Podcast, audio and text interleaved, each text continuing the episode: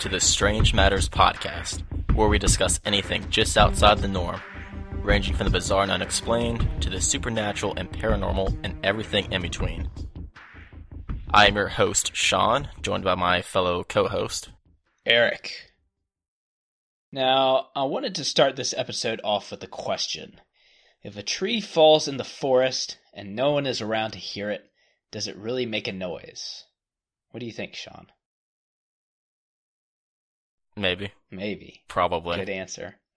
So this instead of a this is more of a philosophical question than a scientific one. And this mind experiment raises questions regarding humans' ability to observe and perceive reality. What is reality and what is simply our perceptions and how do we tell the difference? So for this episode, I wanted to take a tangent off of this concept as we discuss a more literal it- interpretation of this episode's title some of the world's most haunted forests. Now, there are a few places I would rather be than a legitimately haunted forest. Sean, I don't know if you've ever been to something like Scaremare or any of these haunted forests, which are basically it's just the woods packed with people and you know some some scary scenarios that they'll set up and you give them your money to take a tour through the woods and get scared basically have you ever done anything like that Uh, not really, but I mean, I've been around it, especially like with all the Halloween stuff when they set those things up. yeah Um, I've never actually been too big into them, but I can definitely see the appeal. yeah i mean we would in high school and early college we would go as groups of friends and sometimes it would be fun but most of the time it, it wasn't very scary when you're surrounded by people I was gonna say, if you're in a large crowd, it's like, Yeah, it's it's it's hard to be scared uh, in that kind of a scenario. But sometimes, even just being in the woods by myself, in the regular woods, you know, during the day, not not a haunted forest, but just in the woods, can be totally disoriented and cause me to come somewhat unnerved. And I was definitely surprised to learn that there are a large number of haunted forests all over not only the United States, but also all over the world. And I'm not just talking about the haunted forests that pop up around Halloween time, like we discussed. These are legitimate forests that real paranormal sightings of ghosts, aliens, what have you, have actually taken place. And the following haunted forests will undoubtedly take things up a notch above your average forest, as I've picked some of the scariest and most notorious ones around. So, without further ado, let's jump right into our first haunted forest of this episode. And the first haunted forest is called Hoia Baciu. And thanks to Ashley for suggesting this so it's also known as the world's most haunted forest, so obviously we would start off with this as number one. It's located near Cluj-Napoca, Romania, and it's a forest that takes up an area of over 250 hectares, which is about 600 acres. And it is also commonly known as the Bermuda Triangle of Romania. for this forest to have such a reputation, as we will get into, there are so many bizarre and unexplained events that we'll explain later on. But the Hoia Baciu itself isn't very large. It's just a little under a square mile. So it's a pretty dense piece of land, but contains so many different sightings and experiences. So it's kind of just this dense little area of woods, but it's definitely really freaky with all the things that we're going to be talking about this episode. So this infamous forest has a reputation for being associated with various different paranormal incidents ranging from sightings of ghosts to encounters with UFOs. So we've already started off with a pretty broad range of experiences. Typically when people visit the forest they report being overwhelmed with a sense of anxiety and feeling that they are being watched, which is you know kind of what one would expect if you're visiting an area with such notoriety. I mean, who's going to go to a haunted forest, or much less the world's most haunted forest, and not leave with the sense of being watched? Exactly. I kind of wonder how much the reputation of the forest plays part into this feeling. I mean, I wonder if you just took a person and Right. just said, "Hey, you just go into this forest," if they would actually experience anything, or because I mean, I feel if you're actually going to a haunted forest, you're you almost want to feel that. So Yeah. I don't know if it's kind of like a placebo effect, but Yeah, like, definitely. for the amount of stories and experiences that we're going to be getting into, I don't know. There, I mean, there might be something there. So if you get on Google and search for images of the forest on the internet, they would pop up strangely shaped vegetation, trees shaped very bizarrely, and much of the foliage seems to have. In my opinion, it kind of looks like it survived some sort of catastrophic event, like an explosion that permanently altered the growth of the vegetation. However, there is speculation that these strange curvatures around the trunks of the trees are caused by some sort of dark energy. Definitely a plausible explanation. So, since the forest gained notoriety in the 60s, the site has become a major tourist attraction, and some even offer ghost tours through the woods. Hoia Baciu is named for a shepherd who went missing in those woods along with a massive flock of 200 sheep. The natives of the surrounding area believe that the forest is actually inhabited by the spirits of many Romanian peasants who were murdered there. Enraged by their inability to escape the confines of the woods, these phantoms just roam aimlessly in search of people to terrify. As I was gonna say these stories date back like hundreds of years. So this this forest has had a mystique and kind of a legend around it for quite some time in Romania. Right. There exists all sorts of legends about the forest, and most of the locals won't dare enter the forest for fear of never returning home. Yeah, it said that the majority of the people who actually enter or visit the forest is not the locals, but rather outside visitors or tourists. And I've seen and read a number of first-hand accounts from those living near the forest of of people saying they have experienced strange things or unexplained sights or sounds. And a few that have actually been physically disturbed or harmed in some way in the forest. And I mean, with that said, I'm sure that it's still a f- local hotspot for the teens of the area to try to go and, you know, get a night for a thrill or scare, kind of like we talked about earlier.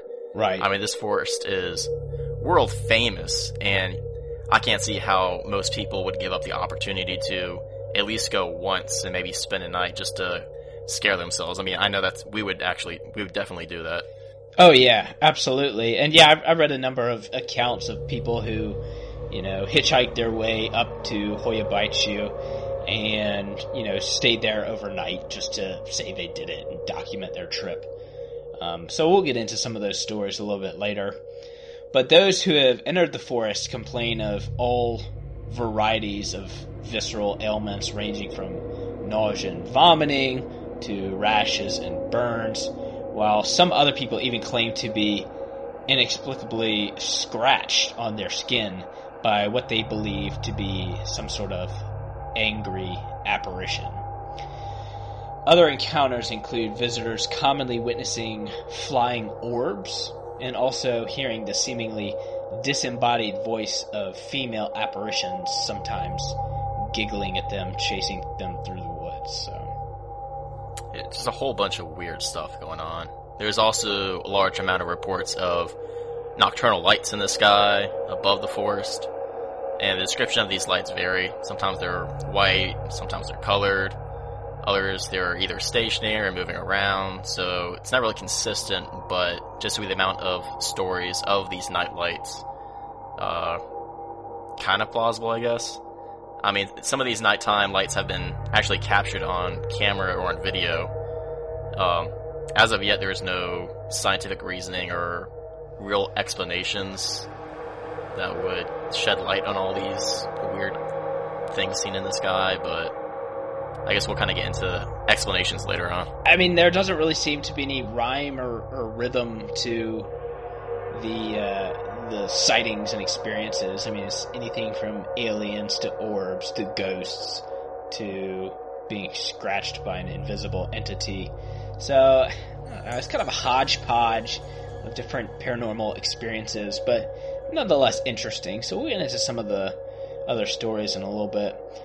The forest actually began to become popular when a biologist by the name of Alexander Sift went to the forest in search of an explanation for why the trees were growing so strangely. So the trees is actually what initially started the whole thing.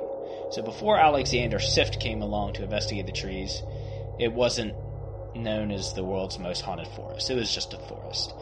So given that several of the trees would grow downward instead of upward, and several had strange charred markings on them as if they were burned by some sort of fire. He did not find the answer to this riddle. However, what he did find caused the forest to begin building its reputation as the world's most haunted forest. And he actually managed to snap several photos of strange flying discs hovering over the forest, as well as strange shadowy apparitions that actually seem to follow him through the forest. So I guess he got a lot more than he bargained for. He's just going there to study some trees and ends up seeing aliens and shadow people following him. Yeah, and here we go with the hodgepodge of experiences aliens and shadow people. The first thing we look for in legitimizing these sorts of stories is consistency, and there doesn't really seem to be consistency with this orbs and ghosts, but or or flying saucers and ghosts, but you know, I digress. We'll continue on and see if we can make something else out of it. So later in August of the same year, very same year, 1968, a military technician by the name of Emil Barnea decided to slip into the same forest for a camping trip with some friends, against the warnings of some other locals in the area, of course. So while picking up firewood, his friends began shouting his name and pointing up into the sky. He whipped out his camera and snapped what many say is one of the best UFO photographic pieces of evidence in the entire world. Yeah, I've seen the picture. I mean, I, I don't know, I'm not a photo expert, but I think, like a lot of the UFO pictures I've seen, it's possible that could have been faked in some way. But I don't know, a lot of people kind of hold it up as one of the holy grails of photographic evidences. And about all these other photos, I mean, there are stories about sights that can only be seen on camera and not with the human eye. So some people will say that they're just going through the forest and taking pictures of the scenery, but then when they develop the photos or look at them on their camera or phone or whatever, they see weird stuff in the background, like shadowy figures or faces, sometimes glowing orbs that weren't seen by the people themselves, supposedly.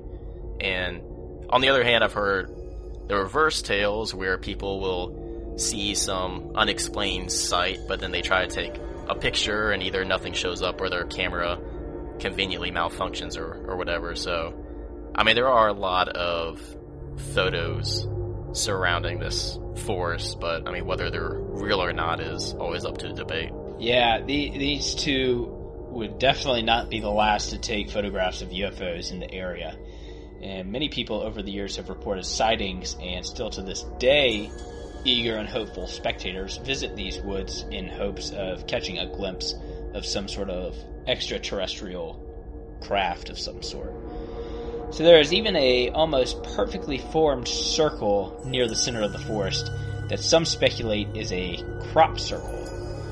Uh, around this epicenter of paranormal activity, there is no vegetation, as inexplicably foliage is unable to grow in the area.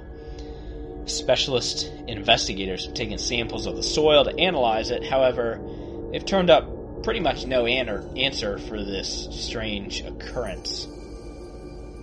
Yeah, it is pretty strange. You can look up these the pictures of the forest online, and for all these overhead shots, you'll literally see this circular area in the middle of the forest where there's just you know no trees or bushes or anything, and they can't really figure out why there's no plant life growing in this little area.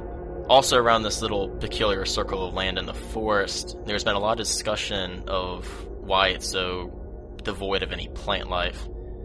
Some people believe that this area is some kind of interdimensional portal for UFOs and other extraterrestrial life. sort of like a, a, a, gateway to hell or something like that. Yeah, I, I guess I don't. It's it's kind of like this rest stop, I guess, for UFOs passing by. And I don't know. That would explain why there's so many UFO activity in the area. Um, and perhaps this is where they are arriving at Earth somehow. They like this particular location. Um, also heard other accounts of people saying that, as regarding the supernatural elements, that this circle is also some type of vortex or portal for spirits or ghosts or some other supernatural force. And many who visit this place say that this circle, in particular, gives them a strange and unexplained feelings. Mm. So, pretty much everyone who visits the forest say there's something weird going on with this little circle of land that has no plant life to it. Interesting. Yeah, I could definitely see, you know, if you're visiting the world's most haunted forest, and you're walking into the center of it and you find a strange field where there's no real vegetation. I could definitely imagine that walking out into the that middle of that field would make me feel rather uneasy. But yeah, I don't know. That's just me. It doesn't necessarily mean anything paranormal is going on. But even stranger still, even to this day, when scientific investigators visit the forest, it's not uncommon for electronic equipment to just totally malfunction. Similar to what some would experience in the Bermuda Triangle, hence the name. And many explain these phenomena as nothing less than true paranormal activity. And in one TV episode, an investigator is seemingly thrown to the ground by an unseen force and then scratched by a poltergeist. As one moves deeper into the interior of this dense forest, things grow more and more bizarre, as there have been reports of people disappearing and others simply become lost for unknown periods of time. However, when they finally find their way out of the forest, they're dazed and unable to recall how long they've been gone or what had happened during that time. And this is some this is something that a lot of people think might be as a result of alien abduction. So, one particular example of this story is about a five year old girl who went into the woods and then she disappeared for five more years of her life, only to reemerge, you know, five years later without any recollection of what had happened. And she was like in the same clothes and everything. Very strange. So I don't know what you think about that, Sean. It, it, it definitely seems like it could possibly be related to like an alien abduction thing. And it kind of makes sense when you refer to it as a, a, a rest stop for aliens, you know, to sweep down to Earth and collect a few humans before continuing on their journey. Right. I mean, I don't know how else to explain how these people go missing. I mean, as I mentioned earlier, this isn't a very large forest at all. I mean, literally, you just walk a mile in any direction and you'll get out of it. So it doesn't make sense for these people to go missing days or weeks, supposedly at a time, especially if people are looking for them. So, I mean, whether you believe in the abduction or not, it is a one explanation why people can go into this forest, go missing for a few days, and then reappear, and then they claim they have absolutely no memory of what happened. Right. I guess another idea is they go in there and get blitzed out of their mind on drugs or something, and then when they come to, they don't realize that they've, you know, been hallucinating for two days straight or something, and then they just come out and be like, I don't know what's happening, man. Yeah, but for five years, though, the little girl, I don't know, that kind of blew my mind. Five years is a long time. Right, but I mean, I, I was trying to look into that case further, and I couldn't find no official documentation of this event happening beyond just the story passed around and just, you know, the same kind of story is posted all over the place. And I couldn't find a family name or an exact date. So I think the, the little girl going missing for five years might just be an urban legend started sure. after the fact, you know, just to fuel the mystery surrounding this forest. I mean, we've dealt with similar things with some of our other urban legends. Yeah, definitely. So, I don't know, let's talk about some potential explanations. To me, it seems a little bit far fetched there's like we said earlier, there's no real rhyme or rhythm to what's going on here. We got aliens one second, we got ghosts the next second, we got missing little girls for five years that suddenly pop up out of nowhere. There's not a lot of consistency. It's definitely weird, and I don't know if I'd want to stay in this forest by myself overnight. But, you know, aside from the trees, which could, in my opinion, have a very scientific explanation behind it, like something about the magnetism of the earth or something like that that's making the trees grow downward or you know, something about the climate in this particular area. That seems to be the only thing that's super hard to explain here, aside from some of the alleged sightings. Yeah, I mean, there hasn't been a ton of, I guess, scientific explanations for all these things. I mean, like you said, it could be something in the soil, or just could be some kind of weird particular species of the plant lives there. So, I mean, that, that just kind of started why this force was so weird to begin with. And then, just as the years go on, they tack on all these cases of ghosts, poltergeists, orbs, aliens. You know, just basically every single paranormal or supernatural element has probably been attributed to this forest at one point or another. So it's kind of hard to take it seriously in one way just because it's almost ridiculous the amount of stories that come out of this one little forest. Right. But I mean, who knows? Maybe there there is something unexplained there that I mean, even if it isn't actual real, something that's making the people think it is. Yeah, and that's yeah, that's that's the main thing is we don't really know what exactly we're dealing with here, and there doesn't really seem to be any coinciding of ghosts and aliens and any other sort of topic we've discussed. However, um, you know, it, like we said, it could just be a bunch of hype. So, you know, it became big in the 60s, and then the forest developed a reputation, and, you know, people would go there and they would be on edge and they would feel like they're being watched and then, oh no, I'm getting a rash. Well, you know what? You touched the poison ivy. Yeah, well, I have these scratches. Well, you walked through some briars. I'm nauseous. Well, you ate some crappy dinner the night before. You know, there's a million different explanations for what could be going on. Right. And the other thing is, there's multiple stories of individuals going into the forest and experiencing nothing at all. So yeah. I, I, read about one group of guys who hitchhiked up to the forest, camped in the forest, built a fire, set up their hammocks, and they were hoping to see some ghosts. And so they, they were definitely biased. You know, they're going in looking for ghosts, and they saw nothing. So I don't know. I think that's a huge detractor from this particular haunted forest.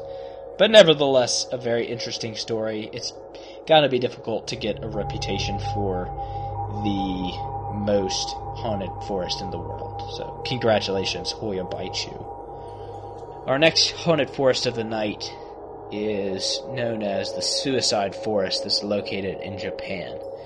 And this is a much larger forest. This is 16 square miles of forest, also known as Aokigahara, which means a sea of trees. So basically, every forest should be called Aokigahara. But anyways, we'll keep going. It's located near the base of Mount Fuji in Japan, and many tourists travel from far and wide simply to catch a glimpse of this forest's beauty and splendor. It's a magnificent forest. And the forest is home to many ice caves, and these are some of its main attractions, obviously. Who wouldn't want to go check out an ice cave in Japan? However, despite all of its beauty, there's a another attraction that is far more sinister.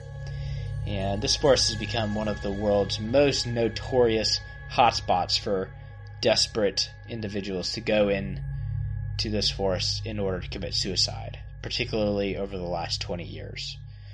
So, over the years, police have discovered the bodies of hundreds of corpses and believe that there are far more out there yet to be discovered. And some people think that there are lots of people whose remains have been dragged off by wild animals. So most of the remains that have been found are nothing more than just like skeletons draped in decaying rags that were once clothes. Right. Yeah, some of these bodies have been in the forest for years and years. And the reports of these large numbers of suicides actually began in 1978. And there would be around 30 bodies found a year for the next decade or so. And that's when this kind of nickname or the, the reputation of the suicide forest began. And that's when things really started to escalate. And by 2003, there was over 100 bodies found that year. And seven years later, in 2010, there was reported over 200 attempted suicides that took place in the Aokigahara forest. And I think by 2013, that's when they stopped reporting because they just wanted to kind of cease, try to nip this reputation in the bud. Because right. it's kind of like the Golden Gate Bridge in over in America, which is kind of like our suicide capital, where it's like it has such a reputation for suicide that it almost draws people in that area, and they're just, I guess, trying to prevent that from happening. Yeah, absolutely. I mean, you're getting all this publicity for this forest being a place, cool place to go commit suicide. I mean, who wouldn't want to, you know, have you know your legend told as somebody who died in this famous forest. So makes sense for them to just stop reporting the numbers. But as you can imagine, along with this reputation comes a significant number of tales and paranormal explanations for this forest's reputation. So many locals believe that this forest is home to demons and other ghost like spirits that are called Yurei and these Yurei are thought to be spirits that have been excluded from the relief of a peaceful afterlife. So there's a story of a man named Jason Zada who has traveled to the forest, and he says he can speak firsthand to the lore and superstition that surrounds the area with some of the, the local Japanese. He says, When we were in Japan, when I actually saw the forest and had a guide take us in, at the very end, the sun was going down and we were leaving. He asked us, Can I rub salt on your back and you rub salt on my back? And I said, That's a very odd request, but sure. And I asked him why, and he said, Well, we believe that when you go to a place like this, that the Yurei will cling to your back and they'll go home with you and haunt you at your house. So by rubbing salt on your back, you get rid of them. So it's just like this incredibly strange image that stuck in my head that people could be carrying around Yureis with them. I wonder how they came up with that remedy. I don't know. Like, I guess some guy was just carrying salt with them and said, hey, maybe this will work, and rubbed it on their back or something. And it obviously worked because he went home and there were no Yureis. So. Exactly. Yeah, it makes perfect sense.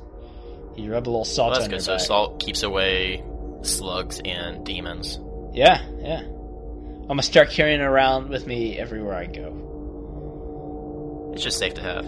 Yeah, it is. It is. Multi multi-purpose seasonings. Can even sprinkle it on your food if you run out of Yurei's to scare off. Oh, and back to the forest. So there was a man named Azusa Hayano, and he's been studying this forest for over three decades. And Azusa has unfortunately come across in his line of work as many as a hundred bodies in his time exploring the forest. And of the bodies he has found, the most common way of death tends to be either hanging or a drug overdose. And as much of an expert as he is in this area, even he has no clear idea why this forest draws so many people in to take their lives. And that's one of the mysteries surrounding this forest is why are all these people picking this particular location to go kill themselves. Yeah, so if you Google image, you know, the, the this particular suicide forest in Japan, which I don't necessarily recommend doing, but if one hypothetically were to search images of it on the internet, they'll find numerous, numerous skeletons that, you know, obviously these individuals have been dead for a long time. Some of them hanging in the forest in, in groups of like two or three. And it's it's really disturbing. There's definitely a fair amount of hangings. And you know the skeletons the skeletons just stay there. I guess I was uh, watching one kind of tour through the the forest, and they were saying this is pretty much like the only location or tour where you really hope that you don't find anything. Right. Because if you do come across something, it's most likely going to be a, a person. And, I mean, no one really wants to see that on a truck through the forest. No, definitely not. And, I mean, many who travel and visit this forest claim that they have some kind of dark feelings or just uncomfortable sensations while traveling through the forest. And a lot of people have said they hear distant talking or voices, which kind of adds to the creepy factor. Though this may very well be just, you know, other people in the forest, some ways in the distance, and nothing sinister. Yeah, could be. I mean, this, again, this is a much larger forest than the Hoia Baciu. But yeah, I mean, it, it totally could be other people. I don't know how many people, like live people, this would attract at one time, but I mean, voices don't carry terribly far in, in the forest, if you know what I'm talking That's true. Yeah, and like I said, I, I watched a few kind of tours or people going through the forest, and they never came across anybody, so I'd assume it's not very heavily trafficked. Right. It's, it is a pretty isolated area. Yeah. And so people familiar with the legends around Aokigahara say that there might be some type of darker evil forces, maybe even demonic, that is preying on those nearby. And these dark forces would draw, you know, vulnerable or depressed people into the deeps of the forest, and these demons or spirits or whatever they are just over time erode these people's will to survive until they eventually persuade their victims to end their lives. That's kind of an interesting explanation. I mean, it sort of makes sense. There's I don't see any real scientific logical explanation for why people are drawn to this force to commit suicide, but I think that's definitely an interesting take that there's, you know, kind of evil forces that, you know, if your will is weakened by whatever you're experiencing in life. You get drawn to this forest, and then over time, it kind of erodes your will to keep going until you eventually just decide to kill yourself. So that's kind of an interesting explanation. It is, and it's not. I mean, in this theory, it's not like a quick thing. It's not like you know jumping over a bridge. Like as soon as you jump, the decision is made. And this is like the people are being drawn into the forest, and it, it takes, you know, it could be days for them until they finally decide to end their lives. So it's kind of just like a long period of time where these people are being tormented until they just can't take it anymore. And though many people who actually die in the forest most likely have come there with the sole purpose of committing suicide, it's also possible that a good number of other deaths did not happen that particular way. If you look up the actual terrain of the forest itself, it's pretty tricky and sometimes outright dangerous. It's not really even ground at all, and people who venture from the paths, you know, have experienced a bunch of uneven slopes. It's a lot of tree roots tangled together. Uh, there's a large amount of holes that are scattered all over the forest that are kind of hard to see because sometimes they're covered with leaves. And it just creates these easy to miss places where all it takes is one wrong step or one fall and you got a badly sprained ankle or you've broken a bone falling down a, a you know, a hill or something. And another trait of this forest is that it's rich with magnetic iron, which can occasionally cause havoc with cell phone reception and compasses as well. And I mean, not to mention the fact that we've kind of alluded to that this forest is pretty isolated. There's most of the time there's no one really around, and the size of the forest makes it unusual for visitors to come across each other, as we've mentioned. So when you take all these accounts together, I mean, in my mind, it's pretty possible that a large number of these people just badly hurt themselves while walking around deep in the woods of Aokigahara. And then, you know, if they hurt their legs or they break a bone or something and they can't walk, and their cell phones aren't working or their compass, they don't know where they are. So, I mean, they'd be basically at the mercy if anyone's nearby to hear their cries for help. And if there was nobody around, you know, exposure to the elements could finish them off in a day or two. Yeah, so that's that's an interesting uh, interesting take. Yeah, I think you know it doesn't take much in the forest on a hike to break your ankle and permanently incapacitate yourself before pretty soon you're either freezing or starving or being eaten by animals. I think that's you know a pretty plausible explanation. And you know if if people are reporting going into the forest and hearing screams and cries for help, who knows? That could be a human out there that's on the ground with a broken leg begging for help and that's what you're hearing and you think it's a ghost and you turn around and run away. So, but you know, on the other side of the coin, you know, this would explain maybe a portion of the of the deaths, but definitely not the hundreds of deaths that we've seen in, in the last couple of decades. That's true. So perhaps Aokigahara was, you know, it's all the hype got started when, you know, it's definitely a dangerous forest. Maybe a few dozen people got killed in the forest, and maybe that's what started the the publicity for the forest. And then people decided to start killing themselves there, and it kind of, you know, spiraled out of control from there. Who knows? Yeah, I could see that. that that's a good explanation for this escalation. I mean, it's really odd for people who want to look into this further. It's it, I think it is safe to say that the majority of people who venture into the forest have suicide in their mind. Because there, there are tales of people who take ribbons or rope and they'll kind of tie it on the trees as they go along. So if they decide to live, they can easily find their way back out. Otherwise, they'd be, you know, trapped in the forest. And there's a lot of old tents and campsites of that are found of basically just people who go deep into the woods and you know camp out for a day or two, and I, I guess just kind of mull things over, actually decide if they want to live or not. So I mean, it's, it's kind of depressing. I've seen some videos and, and pictures of people coming across these campsites that are look like years old, and there could be like you know bodies nearby where these people, you know, obviously came prepared and you know maybe spent one last day deciding if they want to live or not but then something just persuades them not to.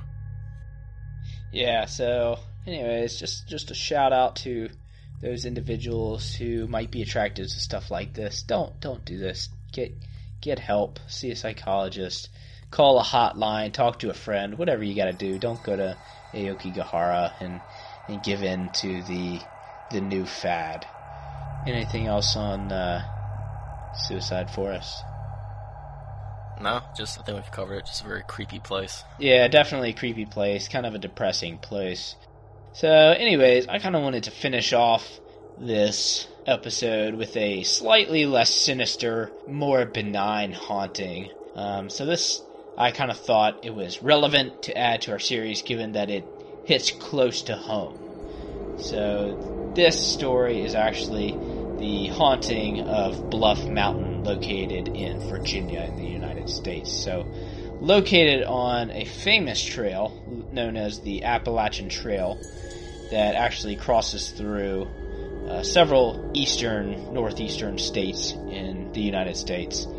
So, located along the Appalachian Trail in Virginia, there is a marker along the trail that states that a boy died there over 100 years ago and the marker is located at the top of what's known as Bluff Mountain. And the boy was none other than Ottie Cline Powell, and he was four years old at the time of his death. So now I personally have never hiked the Appalachian Trail, but I have been out in the woods camping by myself at night in the Blue Ridge Mountain Range. And I tell you what, when I'm camping out there by myself at night, the last thing I want to see is the ghost of a little boy. That would that would end my camping trip right there on the spot. But you know, I've I've met a number of people. Not I've met a number of people who have hiked the Appalachian Trail. I can think of one or two maybe who actually have claimed to have seen the ghost of Ottie Powell. So I don't know. In my in my general opinion, there isn't much scarier than being out in the woods by yourself know, listening to strange animal calls and simply being on your own, where if something were to happen to you, you would be totally screwed and it's a hopeless situation, essentially. So, but on this trail, there is a shelter about two miles from where the boy was killed. And this shelter is a, a cabin similar to others along the trail, except for one thing.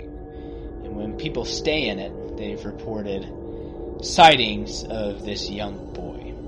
So many believe the boy to be, again, the ghost of Ottie Powell. It's actually real difficult to find stories of sightings of Ottie Powell on the internet. However, um, if one is interested in reading about these stories, hikers can actually check the registries in the shelter, and there are supposedly tons of stories of sightings of Ottie Powell. So the story of how Ottie Powell died goes like this, and it takes place on Monday, November 9th in 1891, around 1 o'clock in the afternoon. So Sean, why don't you uh, get us started with the story of Ottie Powell? Alright, so this starts in one afternoon, November 9th, and a teacher of the boys named Miss Gilbert decided to get her students to gather some firewood for a break from their lessons. Apparently, this is a thing you did back in the days before electricity had been invented, when you need to take, I guess instead of recess, you have the children go out and collect firewood. Yeah, you go you go pick up sticks. Yeah, at least that's something useful they can do. Exactly, it builds character. So, I mean, the young children would go out and collect kindling, and the older boys, some of which were Ottie's brothers, Harry and Joseph, would collect the bigger pieces for the fireplace. And since there was so much that had been collected early in the year, the children had to go deeper into the woods to collect the fuel needed for the fire. So naturally, Ottie, at four years old, wanted to go with his older brothers, you know, as young boys do. And so he decided to tag along with Harry and Joseph. And they went deep into the forest and started picking up twigs and such like that. And when he had collected a fair load of twigs, he wanted to show his brothers how awesome he was, how many twigs he had collected. And again, at four years old, he began walking towards his brothers.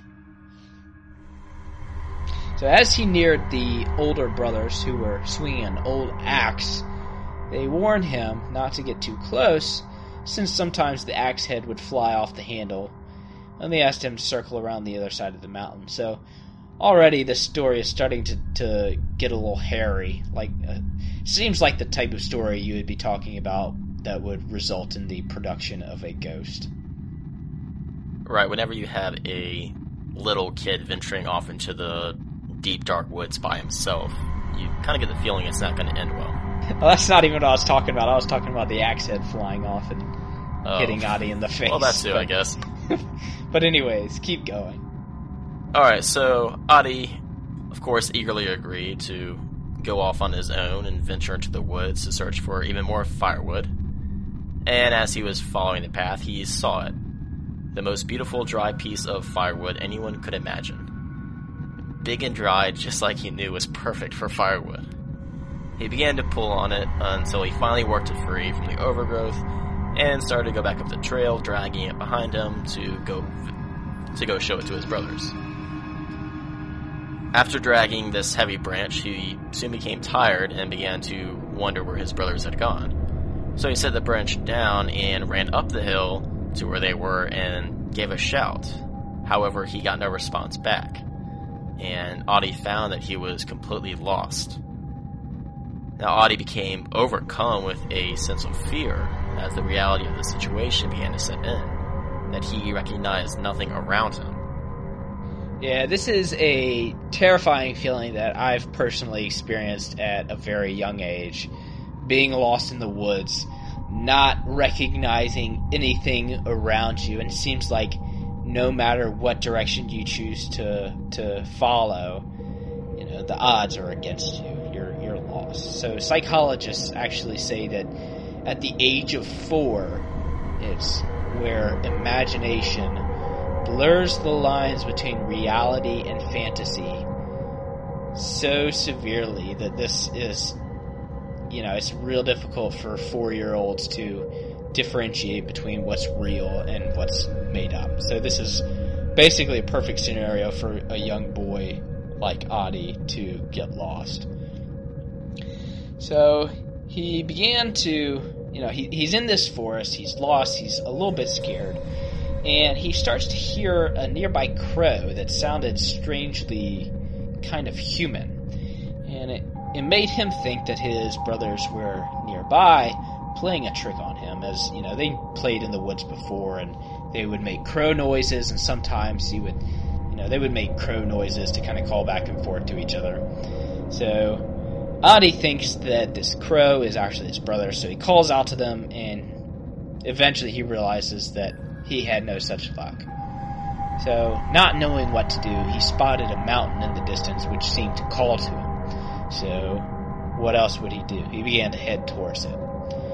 After all, the mountain is somewhere, and as far as he knew, he was currently nowhere. So, why not be at the top of this mountain? So, he headed for the mountain. And uh, unfortunately, the mountain that to him seemed just a short distance away turned into a several mile long hike. And he was now severely lost in the wilderness, and his brothers were actually, unbeknownst to him, searching desperately for him. And around this time, it's about 3 p.m., so a few hours have passed, and Ottie is still walking quickly towards that mountain. And the wind's swirling around the trees, and it's producing sounds similar to a voice. And so he stops and looks around to see if anyone is near. And he says, I'm here, hello. But of course, there's no answer. And he's just desperate to hear that one of his brother's voices are calling for him. Again, he cries, hello, but there's no one there. And at this point, it's become, he's really becoming overcome with fear and starting to break down. And Ottie begins to wonder if this is some type of test from God, or if he is being punished for some reason given that his father was a minister and he had been raised in a deeply religious family. So a search party began to form for Ottie, and they quickly found the log that he had drug. However, he was so far away from this log now um, that there was no hope of finding him. So they actually fired rifle shots into the air, which Ottie actually is believed that he heard the shots fired into the air, but they just kind of scared him, and he, you know, at the age of four, you hear gunshots and you think, get away from the gunshots. So he kept going towards the mountain, and by now it was starting to get dark. So he eventually reached the top of the mountain and shouted for his mother and father as loud as he could, and then he sat down and began to pray for help and for forgiveness, and he was totally lost.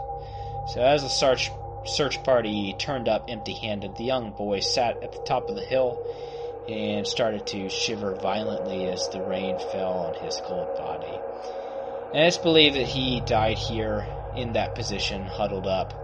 And then, you know, they found him a little bit thereafter, found his body, and medical examination found that the boy had fallen asleep, never to awaken again. So this location was marked with a cross, which was later replaced with a concrete marker that reads, This is the exact spot little Ottie Cline Powell's body was found April 5th, 1891, after straying from the Tower Hill schoolhouse. November 9th, a distance of seven miles, age four years and 11 months. So, that's a terrible thing, terrible story um, that ultimately resulted in the ghost of Ottie Cline being frequently sighted on the Appalachian Trail. So ever since then, people have claimed to, you know, see his youthful spirit or feel his presence on Buff, Bluff Mountain around what's known as the Punch Bowl shelter. So again, there weren't really that many uh, personal stories of encounters with Ottie Cline. However, if you actually ever visit the shelter in Virginia, you can take a look at the registry and there will be all kinds of personal reports there of encounters with this young ghost.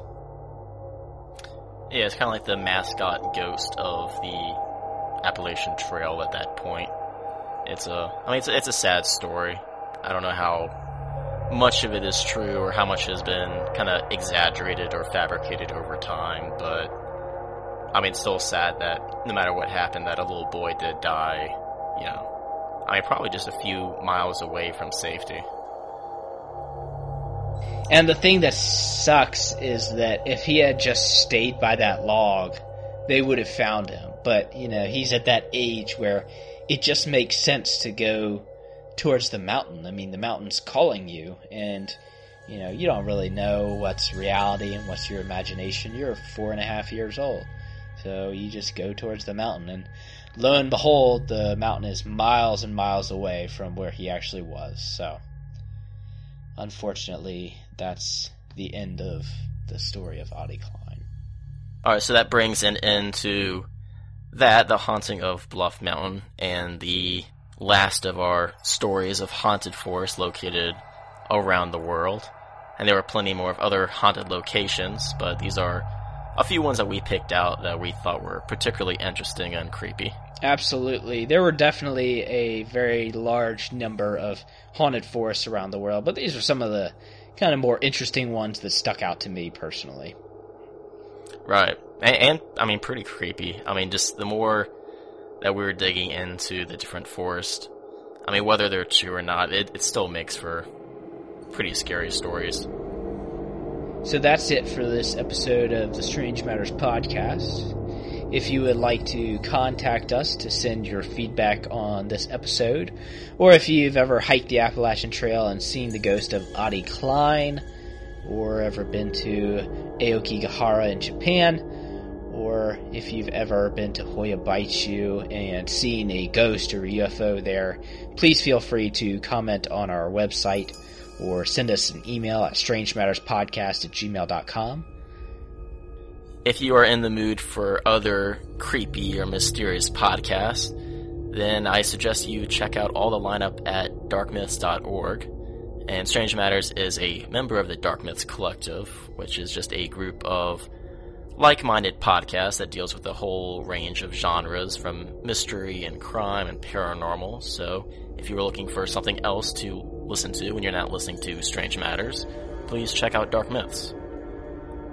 And we also ask that if you are listening to us on iTunes and you enjoy the show and would like to help us out a little bit, we'd appreciate if you leave us a rating and a review.